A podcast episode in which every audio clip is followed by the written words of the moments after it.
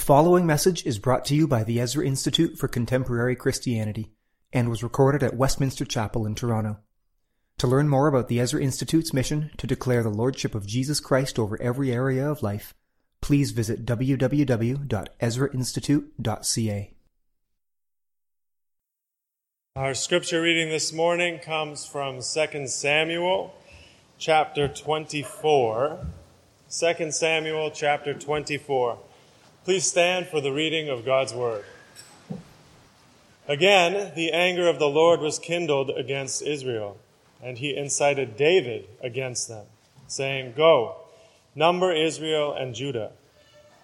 So the king said to Joab, the commander of the army who was with him, Go through all the tribes of Israel, from Dan to Beersheba, and number the people, that I may know the number of the people. But Joab said to the king, May the Lord your God add to the people a hundred times as many as they are, while the eyes of my Lord the king still see it. But why does my Lord the king delight in this thing? But the king's word prevailed against Joab and the commanders of the army. So Joab and the commanders of the army went out from the presence of the king to number the people of Israel.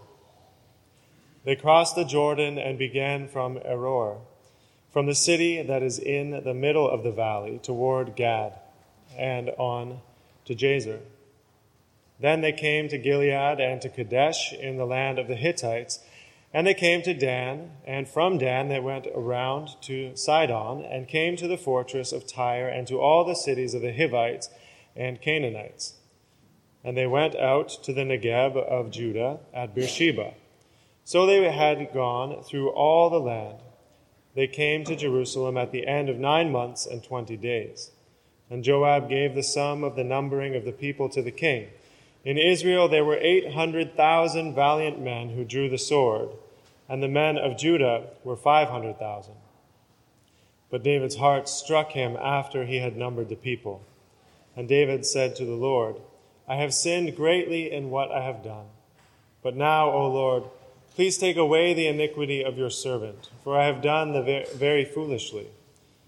And when David rose in the morning, the word of the Lord came to the prophet Gad, David's seer, saying, Go and say to David, Thus says the Lord, Three things I offer you. Choose one of them, that I may do it to you.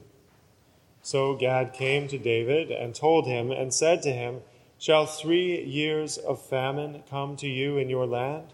Or will you flee three months before your foes while they pursue you?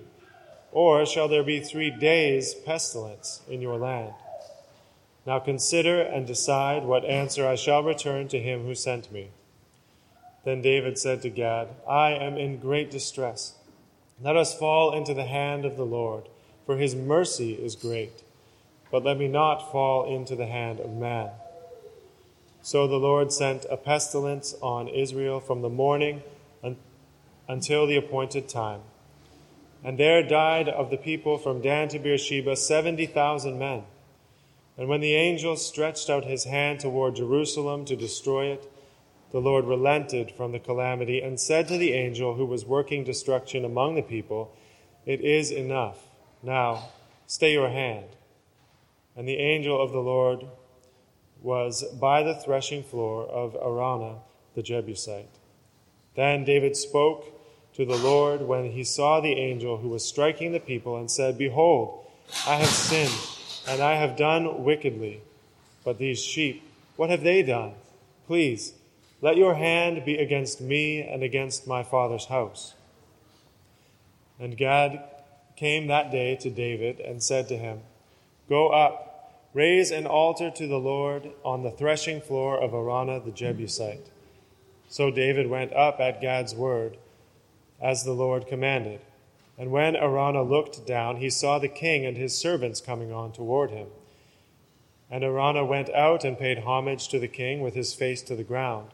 And Araunah said, Why has the Lord, my lord the king, come to his servant? David said, To buy the threshing floor from you in order to build an altar to the Lord, that the plague may be averted from the people. Then Araunah said to the king, Let my lord the king take and offer up what seems good to him. Here are the oxen for the burnt offerings, and the threshing sledges, and the yokes of the oxen for the wood. All this, O king, Araunah gives to the king. And Araunah said to the king, May the Lord your God accept you. But the king said to Araunah, No, but I will buy it from you for a price. I will not offer burnt offerings to the Lord my God that cost me nothing. So David bought the threshing floor and the oxen for fifty shekels of silver. And David built there an altar to the Lord and offered burnt offerings and peace offerings. So the Lord responded to the plea for the land, and the plague was averted from Israel. This is the word of the Lord. Good morning. Let's pray. God our Father, We've been reminded this morning of your servant Abraham, who believed God, and it was counted to him for righteousness. When you spoke, he listened and he responded. And now, our God, may we have the heart and the attitude of Abraham, for you have spoken. May we listen and may we respond Prepare our hearts to receive your word, our Father, for we ask it in the name of your Son, the Lord Jesus. Amen. Well, we've come to the end of a rather long series in the two books of Samuel, and we've come to the last chapter of the book of Samuel that's just been read to us. Now, what do you expect from a last chapter? Have you ever uh, been reading a book uh, and you skipped ahead to the last chapter? I know you have. I've done that. Why do we do that? well, we want to see how the conflict gets resolved. We want to see how all the loose ends get tied up. We want to see the conclusion. It gives us a sense of closure. But we don't really get that here, do we? a little while back, Susie and I were watching a, a TV series. Uh, it was an older TV series, and we quite enjoyed it. And we got to the last episode of that series, and it didn't really leave you with a sense of closure. There was still a lot of loose ends, and the conflict was sort of resolved, but not really. Um, obviously, to keep you looking for the next season, which never came. And so you didn't get that sense of closure that you want from a last chapter. And we don't get a happily ever ending, uh, happily ever after ending in this chapter as well, do we? No, instead we get a plague, and not just a plague, but a famine. For we read in the first verse, again, notice the again, the anger of the Lord was kindled against Israel. Now, again refers back to ch- chapter 21 when the Lord's anger was also kindled against Israel, and we have there um, a famine. So, both the famine in chapter 21 and the plague in chapter 24 were the result of the Lord's anger against Israel. So, we have these two seemingly random events in chapter 21 and chapter 24 plucked from the life of David and set here in these last four chapters. But they frame for us two beautiful pieces of poetry. One in chapter 22, where David reflects upon God's faithfulness to him in the past, and his last words in chapter 23, where he worships God for his faithfulness in the future. And that teaches us that even in the face of man's failure, God uses even man's failure as an occasion to demonstrate his surpassing grace, which is why I've titled this sermon this morning, Where Sin Increased, Grace Abounded, taken, of course, from Romans chapter 5 and verse 20. Now, when we consider a story like this together in the Bible, what we like to do is go up about 30,000 feet and we like to understand how the chapter fits in to the whole book. But because we're dealing with the last chapter of the book, I thought we would aim for a higher altitude even than that. Maybe we do a flyover at about 100,000 feet and actually see how this book of Samuel that we're about to leave fits into the whole flow of Scripture, going right back to Genesis. Unless you're concerned about that, I'll do that in about three minutes. In the beginning, God created the heavens and the earth and everything in them. And then he made man in his own image and placed him in the garden. And for an unspecified period of time, he enjoyed fellowship with his creation, made in his own image in the garden. For God is a relational being. But Adam and Eve turned from God and led the human race into sin, culminating in the flood that destroyed all man and beast from off the face of the earth. But there was a man by the name of Noah who found grace in the eyes of the Lord. And the Lord spared him and his family on the ark. After the ark, once again, man turned to sin, culminating in the Tower of Babel.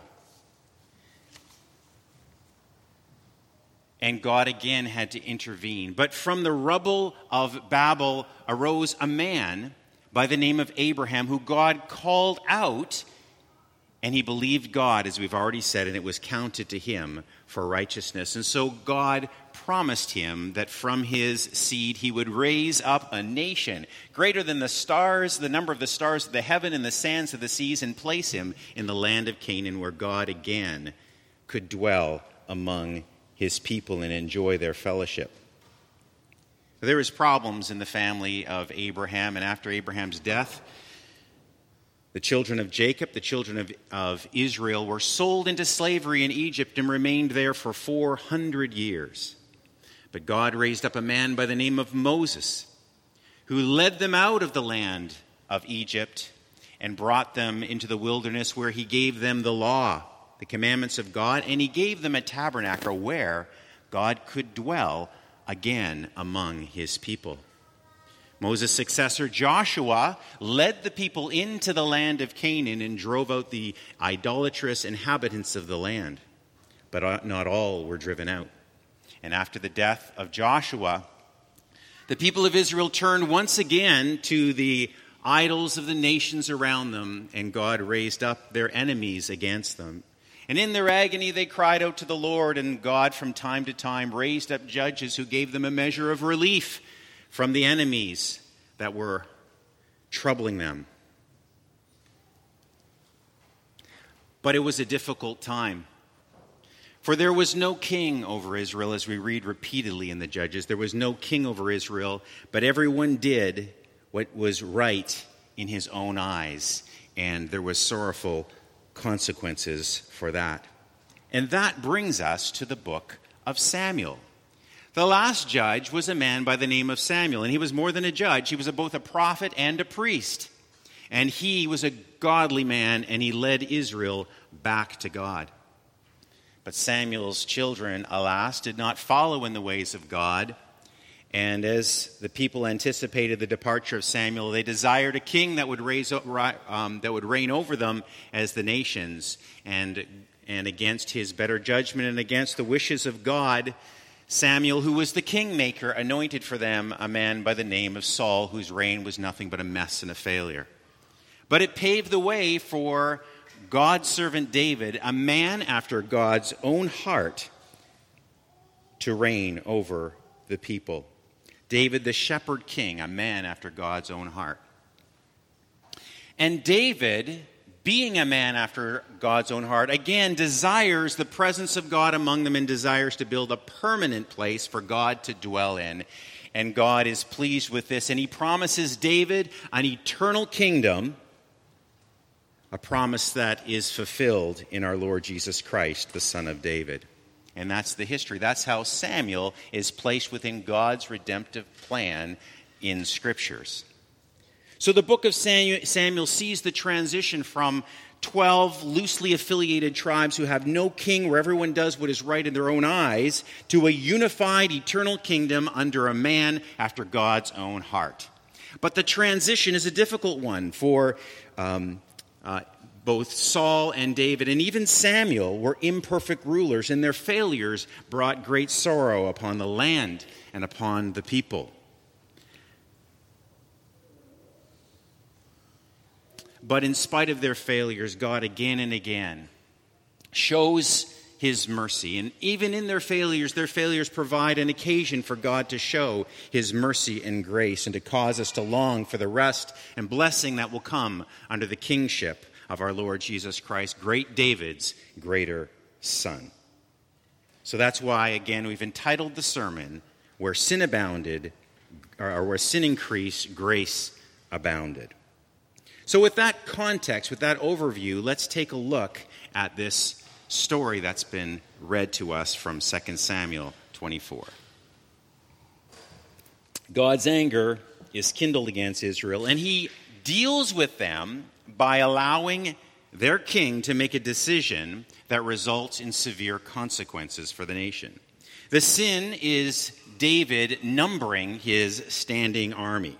And despite warnings from his commander Joab, he goes ahead and does it anyway. Once he receives the results of the census, the fruit of his sin, his conscience smites him, and he goes to God in repentance. Though forgiven, there are consequences in his sin, and God sends to him his servant Gad and gives him a choice as to the consequences of his sin three years, three months, or three days. Famine, um, famine or uh, fleeing from his enemies, or plague. David, in distress, chooses to fall into the hands of God, and God sends a plague from which there are 70,000 casualties. But after one day, God comes to Israel and he relents. But David doesn't know that the punishment has passed. And in anguish, as he sees the consequences of his sin, he cries out to God that the sin would be upon him and upon his children. God again sends to him his servant Gad and sends David to a place called the threshing floor of Araunah the Jebusite.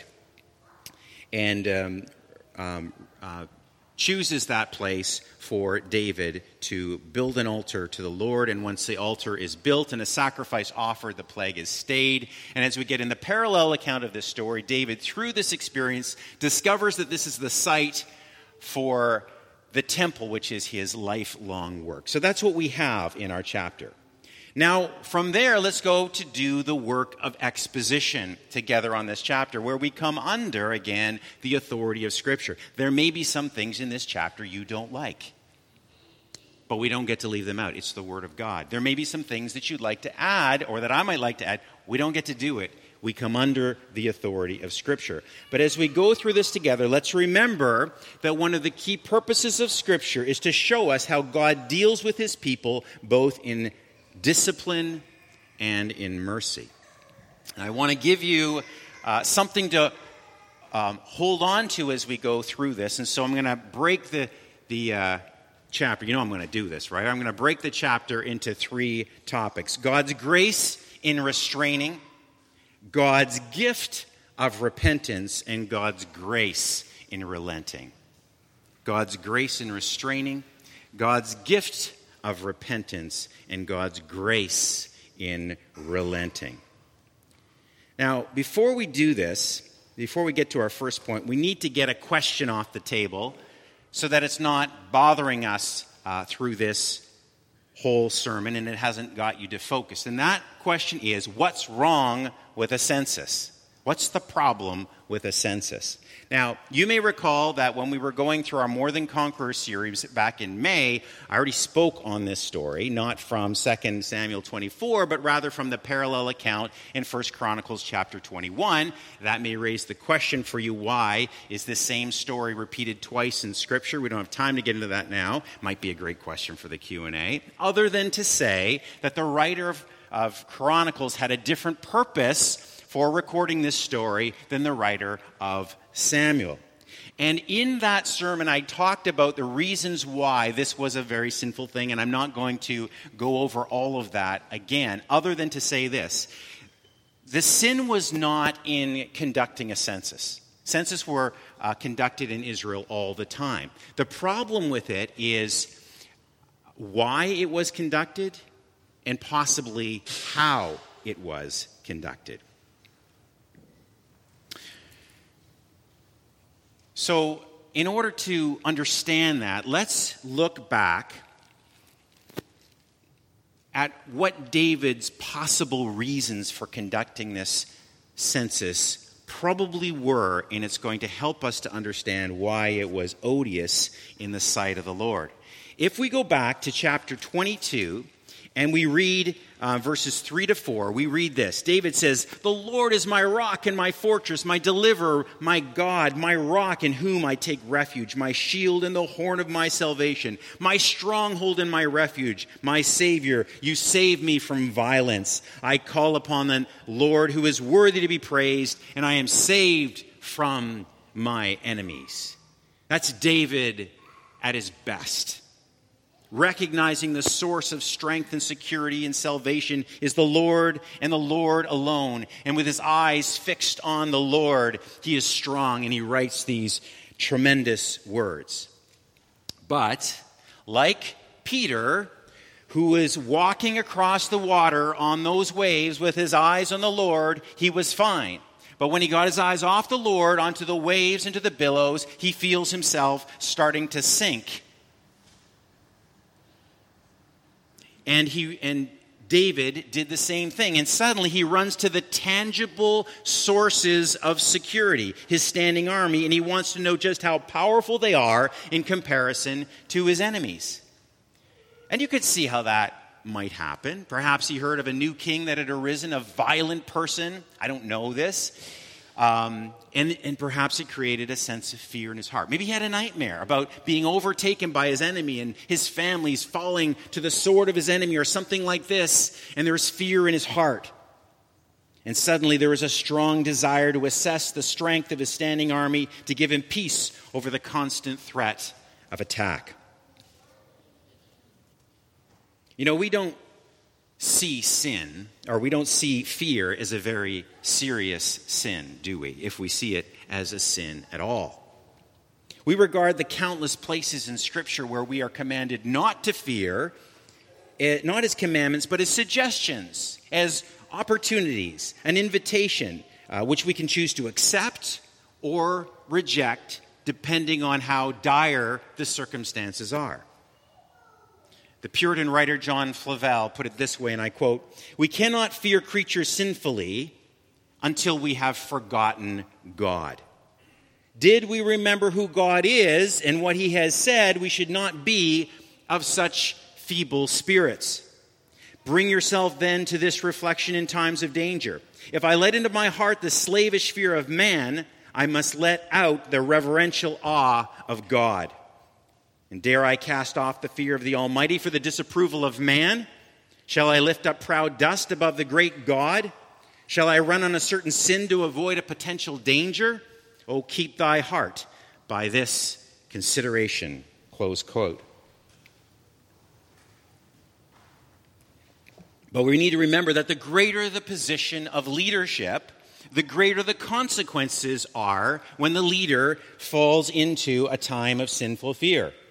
A fearful, overprotective parent produces a child who is unable to engage the world because they are weighed down by countless insecurities and phobias. And a leader who panics in the face of adversity and embraces the fear of man rather than the fear of God teaches his congregation to do the exact same thing regardless of what he preaches. So giving into fear is sin. And when that sin is not dealt with, it can turn away many from God. So it was not a small thing. This was the problem, right? When Israel was about to go into the promised land that God had told them they could take. And then they look at the giants around them and they fear and they panic rather than trusting God and refuse to go in. And that generation is kept out of the land. So let's not downplay the seriousness of fear. Now, the other question we need to deal with is who incited David to sin? Who incited David to sin? We read in, in verse 21 uh, of chapter 24 again, the anger of the Lord was kindled against Israel, and he incited David against them, saying, Go number Israel and Judah.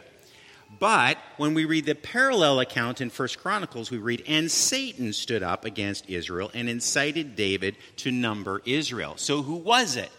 Who incited David? Was it the Lord or was it Satan? Now, again, talked about this in the other sermon, but let's just remember this the Lord does not tempt his people to sin. There are countless times when we are tempted to do what we ought not to do. And we pray, this is why we pray, and lead us not into temptation, but deliver us from evil. And God graciously preserves us from the temptations that we are drawn into. But occasionally, God can withhold his hand, his restraining hand, and allow Satan his point. But, he, but Satan is always limited to what God allows. And God only allows that to serve his ultimate purpose. So Satan tempted David to number the people, and on this occasion, God allowed Satan to deceive David, and it's, and it's for a purpose. Now, it's not the first time that David was tempted to do something that would result in tremendous sorrow and discipline on the people of God. Twice already, he had been tempted to kill God's anointed Saul. Another time, in a moment of passion, he was tempted to kill Nabal. And another time, he was actually tempted to take up arms with the Philistines and fight against God's own people. And from each one of these temptations, God preserved him. But not this time. Not this time.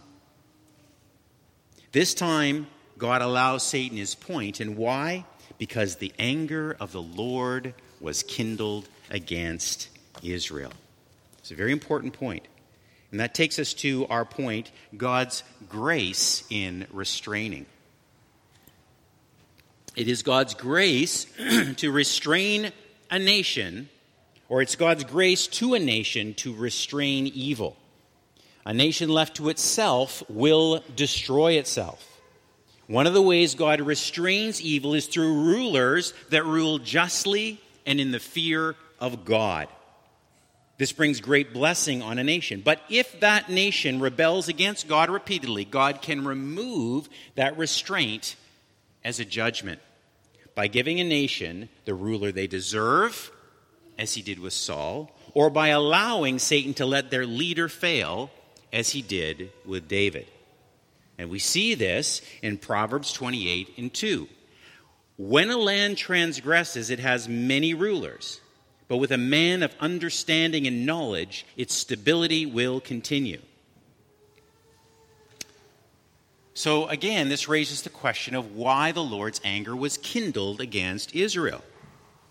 Well, we aren't specifically told, but I believe we don't, it's not a stretch to say that it was because of the rebellion of the nation. Look, they had already, um, in chapter 20, uh, again, for the second time, started an insurrection against David uh, with um, Sheba, the son of Bichri. And prior to that, they had um, made David's son Absalom their king and sought to kill David. Prior to that, they had um, hunted David under Saul for years, trying to kill God's anointed. And even the history I gave you before shows the repeated rebellion of God's people. And God's servant, Stephen, when he is schooling the scribes and Pharisees, the leaders of Israel, and giving them a history lesson, he points out their history of rebellion. And he says this in Acts 7 and verse in verse 51 You stiff necked people, uncircumcised and hard in ears, you always resist the Holy Spirit. As your fathers did, so do you. Which of the prophets did your fathers not persecute? And they killed those who announced beforehand the coming of the righteous one, whom you now betrayed and murdered. You who received the law as delivered by angels and did not keep it. whereupon they stoned Stephen. And this, I believe, was the problem. there was an ongoing pattern of rebellion among Israel. David was a good king. And under his just reign, Israel was restrained and kept from feeling the full effects of the rebellion. But there was nothing converted in the heart of Israel. This was the history of the nation, unless we think that the Gentile nations did any better. We need only look at Romans 2 to quickly disabuse ourselves of that notion. God's judgment on Israel's rebellion was to allow a lapse in judgment on the part of their leader. It is God's grace to a nation to restrain evil through just leadership, but repeated rebellion can cause God to withhold that grace, and when He does, the results are immediate and devastating. Many of us here are grieved about the state of our nation. Certain laws that have been brought in and laws that are being proposed that are so contrary to the Word of God and so contrary to anything that would be brought forward by those that realize that they rule under God.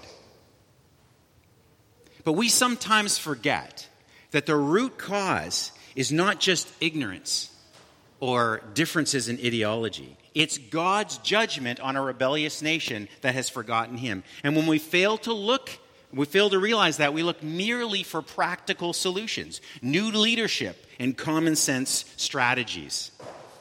But we've already seen that God withholds His restraining hand even when there is a good leader. Even good leaders can fail. And Joab provides us evidence that common sense, common sense can't save the day either. Joab recoils at David's plan, but Joab was not a godly man. He would break God's commandments in a heartbeat if he felt, felt that it would serve his purposes. But David's decision made no sense to him. For Joab, he was, a, he was street smart. He was a man who had good common sense. And he wasn't going to take a, a, a risk at angering God if he couldn't see the return in it. And so he advised David vehemently against this. As they say, even a, a broken clock is right twice a day. But the thing was that no counselor, no counselor was going to be able, with their natural wisdom, was going to be able to thwart what God had put into motion. No counselor, no matter how wise, no matter how much earthly wisdom they had, was going to be able to thwart something that was from the Lord. No expert was going to do that. Pastor Mike talked uh, in his prayer about the experts of the day. Joab, to me, represents an expert. And we make much of experts today healthcare experts, technology experts, foreign policy experts, you name it. And we think we are safe in the hands of an expert. Now, I don't want to be misunderstood. We don't put a premium on ignorance. And there is benefit in seeking out wise counsel from educated people. But my point is that that alone will not carry the day. What is needed is wisdom from above discernment that is guided by the Word of God and the Spirit of God. And we sometimes feel powerless to do anything to arrest the course of our country. But I believe that there has never been a time in history where Christians are needed more than they are today. And it isn't just our vote, and it isn't just our activism. We can pray for our leaders that God will use them to restrain evil. We can honor them as we are told to and obey them in the things where Scripture allows us to obey them. And we can model godliness in our communities, in our work, and in our school. And we can pray. We can pray that God will bring our nation to repentance, for repentance is indeed a gift from God. And that takes us to our second point God's gift of repentance. well, after nine months and 20 days, David receives his goal. He receives his reward, the, um, the results of the census. But having received the fruit of sin, he finds it to be bitter. John Flavel puts it and I quote, It is urged that the commission of sin will afford you pleasure. Suppose this were true. Will the accusing and condemning rebukes of conscience be pleasant too? Is there pleasure in the scourges of conscience? If so, why did Peter weep so bitterly? Why did David cry out of broken bones? Maybe this is a good time for me to talk to some of the children. You've been listening patiently there, and some of you coloring pictures. And at this point, I just want to get you to look up and look at me for a second. It isn't just kings that are tempted, is it? You have temptations too. And sometimes Satan whispers into your ear, It will be worth it. Just do it. God will forgive you. It will be worth it. Just do it this once. You know, it never pays. I can promise you, as an older person, there will never be a time in your life where you will be able to say, My sin was worth it. And so, what we need to do, don't we, even as small children, before we go to school, before we start a day, is to say, Lord, keep me, keep me from being deceived by temptation. Will you do that? If you do that now, if you start that now in your life and you do that every day, oh, the sorrow, oh, the heartbreak that you will be spared if you ask God to keep you, to keep you from temptation.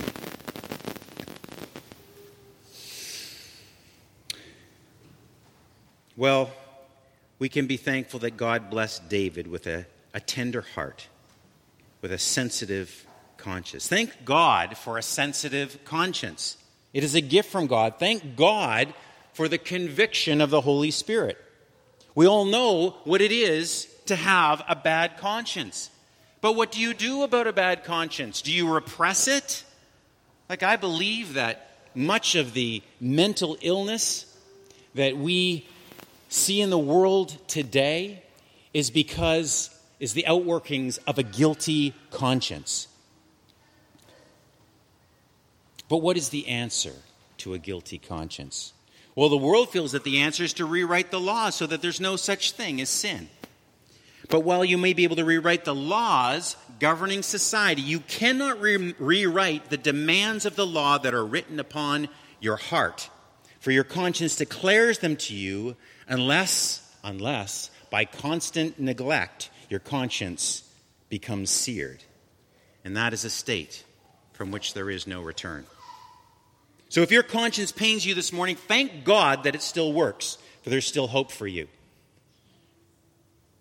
But there's a greater gift than conscience, and that is the gift of repentance, for it is the goodness of God that leads us to repentance. And to his failing servant, God grants that gift. And David says, Lord, I have sinned greatly in what I have done. And notice it was to the Lord he said it. And notice it was without excuse and without qualification. And that is what true repentance is. It's recognizing that all sin is first against the Lord, and then openly acknowledge this, all, acknowledging the sin and taking responsibility for it. It was at this point where David's conscience was set free. Now, there was still consequences to pay, to be endured, but with his conscience set free, David is able to navigate the terrible decision he has to make. Three years, three months, three days, famine, fleeing, or pestilence. It's a terrible decision, but when your conscience is set free, the answer is clear run to God. Even in the consequences of your sins against God, run to God. He can be trusted, no one else can. Well, you could say, well, why, why didn't God just forgive David? Or why didn't he just remove the consequences? Well, God is gracious and God is abounding in mercy, but he's also holy. And his righteous character will not allow him to just pass over sin. But there's another point here, too, and I don't want you to miss this. God was not only dealing with a repentant David, he was dealing with a rebellious people. There had already been two insurrections there was an element in Israel that needed to be dealt with, and if, if David's kingdom was going to survive. And sometimes the difficulties that God brings us through are providential. We may not understand why God allows some obstacle in our path that keeps us from achieving our goals. We may not understand why God would allow some accident or sickness. But God is working at levels that we can't possibly understand. And in those times of doubt and uncertainty, we need to hang on to the promise that all things, all things work together for good to them that love God, to them who are the called according to his purpose. And this choice that David was forced to make manifested his true character and the reality of his repentance. If his sin had been to rely on his own military might, he shows the truth of his repentance by falling into the hands of God. It didn't matter how large his army, God was his refuge, God was his strength, and he would run to him. Now, fleeing would have put him at the mercy of his enemies. And a famine would have put him, made him dependent for food on the surrounding nations. But pestilence put him squarely in the hands of God. And the choice also manifested David's shepherd heart. As king, he could easily insulate himself from the effects of a famine, right? And pretty easily uh, uh, insulate himself from the effects of an enemy attack. But pestilence doesn't discern persons. Pestilence was just as much an issue for the king in the palace as it was for the peasant in the field. And David would not insulate himself from what his people would, were being um, required to go through as a result of his sin. And there's so much to be learned from this, isn't there? How do we make difficult decisions? Do we look for the path that is easiest for us?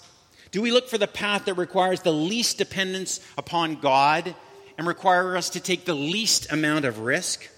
Or do we seek the blessing of others at our own expense and take risks that, re- that cast us upon God? Well, the plague falls on all the cities of Israel by the hand of the angel, and 70,000 people die. But when the angel stretched out his hand toward Jerusalem, the Lord relented. And this takes us to our third and final point God's grace. God's grace in relenting. God loved the city of Jerusalem. Still, he still does. Daniel referred to it as God's holy hill, the city that was called by his name. And when he came to it, in judgment, he remembered mercy. And he had compassion on the people, and he told the angel, It is enough. But David, upon seeing all the sorrow, all the carnage that his sin had brought, and not knowing that the judgment was passed, cries out to the Lord in agony, and he says, It was my sin. Let it be on me and upon my, my offspring. But these people, what have they done? What have they done? Well, David, they've done quite a lot. Actually, they're back of this whole thing. But David didn't know that. And he had a shepherd's heart, and he's willing to stand in the, in the gap for the people. And God heard him. And God looked down. He looked down upon that city of Jerusalem.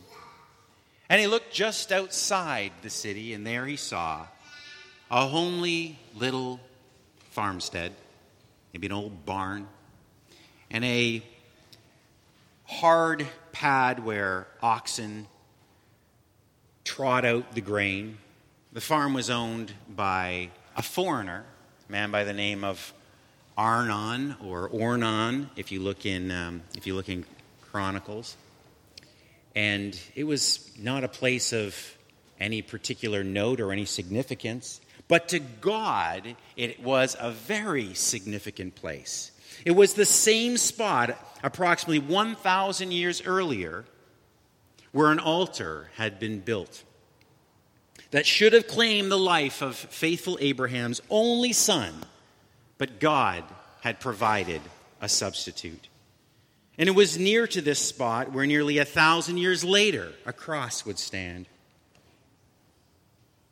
where God would not spare his only son, but deliver him up for us all so that we might go free. And when God saw these reminders of the work of his son, the plague was stayed. And through this event, God reveals to David, as we see in the Chronicles account, that this is to be the site of the temple, David's lifelong ambition, where for the next thousand years, the people, that God would meet with his people and where they would cry out to God, and when God heard, he would forgive and he would act. So here we have a beautiful picture of the cross. The cross of Christ, satisfying the claims of a righteous God so that the sinner may go free. And here in David's earnest intercession, we have a beautiful picture of what Christ is doing for us even today.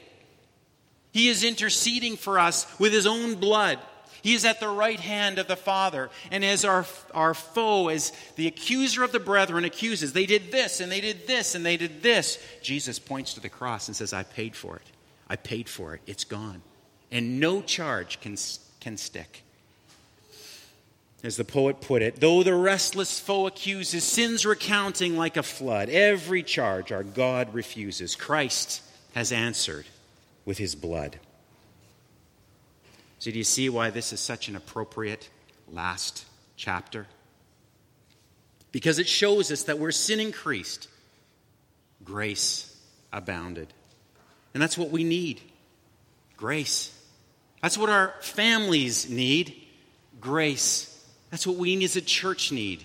We need grace. That's what we as a nation need. We need grace. But how can a holy God abound in grace in the presence of such sin? The answer is the cross. Are you feeling the pain of a guilty conscience this morning? Then I point you to the cross. Are you filled with fear and anxiety this morning? Let me point you to the cross. Is your heart filled with sorrow and pain? I point you to the cross. There, the plague of sin is stayed. There alone, a righteous God will show you mercy. So come. Come in repentance. Come in faith. You will find mercy.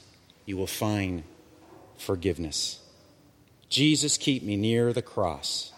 There, a precious fountain, free to all, a healing stream flows from Calvary's mountain. In the cross, in the cross, be my glory ever, till my ransomed soul shall find rest beyond the river. Every Sunday we come to the Lord's table and we remember the cross. And we remember what happened at the cross. The Lord Jesus invites us here and he reminds us of the cross because he does not want us to forget that we are so loved by him. And so he gives us the token of this bread to remind us that he gave his body for us. And he gives us the token of this wine or grape juice to remind us that he shed his blood for us. He invites us here to remind us that we are his and he is ours. And that we are brothers and sisters in Christ, united by the strongest bond on earth, the bond of the Holy Spirit. So, as brothers and sisters in Christ, let us hear his invitation and let's come to his table this morning. This message has been brought to you by the Ezra Institute for Contemporary Christianity. Please feel free to share this content, but do not charge for it or alter it in any way without the express written consent of the EICC. For more resources, please visit ezrainstitute.ca.